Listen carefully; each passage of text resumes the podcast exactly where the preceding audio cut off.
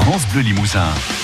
Ça vaut le détour. La forêt limousine a toujours inspiré les écrivains. On voit ça tout de suite avec Laurent Bourdelat dans l'identité limousine. La forêt limousine est une source d'inspiration constante pour les écrivains. Lorsqu'au milieu du 19e siècle, Henri-Alexandre Flour de Saint-Genis décrit la Haudienne, il précise qu'à mesure que les montagnes s'abaissent et s'étendent vers l'ouest, elles se couvrent de forêts. On voit sur leurs crêtes et les penchants les plus élevés le bouleau et le hêtre. Viennent ensuite le charme et le chêne qui demandent une exposition moyenne. Le châtaignier occupe ordinairement les coteaux. Quant à Mathieu, le libraire parisien réfugié en Creuse dans le roman Une lointaine Arcadie de Jean-Marie Chevrier, lorsqu'il escalade le puits près de la faille où la forêt avait repris possession des lieux, il embrasse au sommet le Berry au nord, le Bourbonnais vers l'est, l'Auvergne au sud et vers l'ouest. La vue était arrêtée par une forêt immense qui se perdait dans les replis ombrageux. Enfin, dans Miette de Pierre Bergougnou, il y a cette description corésienne. L'arbre a conquis les vallons, gravi les pentes, coiffé les sommets. Les hauteurs ont perdu leur nuance gris-bleu, le noir épais des vieilles photographies. Elle porte le vaste manteau des forêts d'un vert sombre, profond, immuable.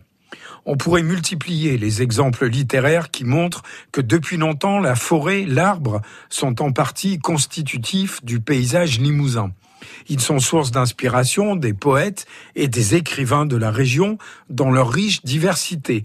Les lire, on pourrait presque écrire sans exagérer que ce sont même des marqueurs identitaires de cette littérature néanmoins ouverte sur l'universel.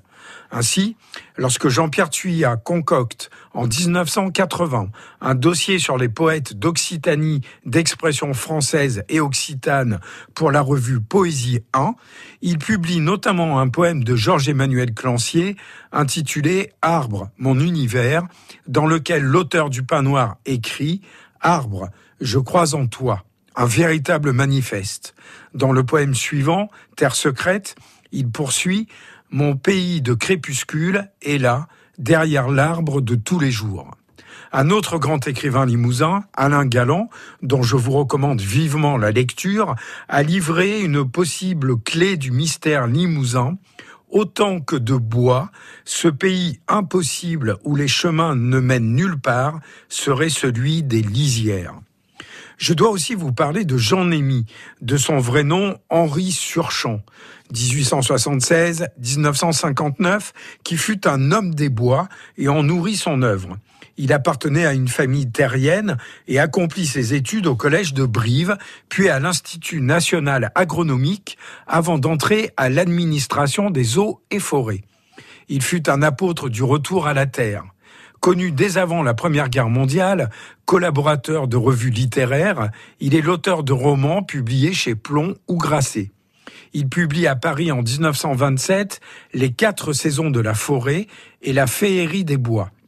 Le premier ouvrage est superbe, avec 66 illustrations gravées sur bois de Dardaillon. Primé et salué par la critique, ce texte est poétique, beau et lyrique. En 1929, à l'ombre des châtaigniers, met en scène des limousins avec beaucoup de justesse. Dans les contes limousins, Jean Némy rend hommage aux châtaigniers qui sont pour le promeneur le relais d'ombre après l'étape à la lumière.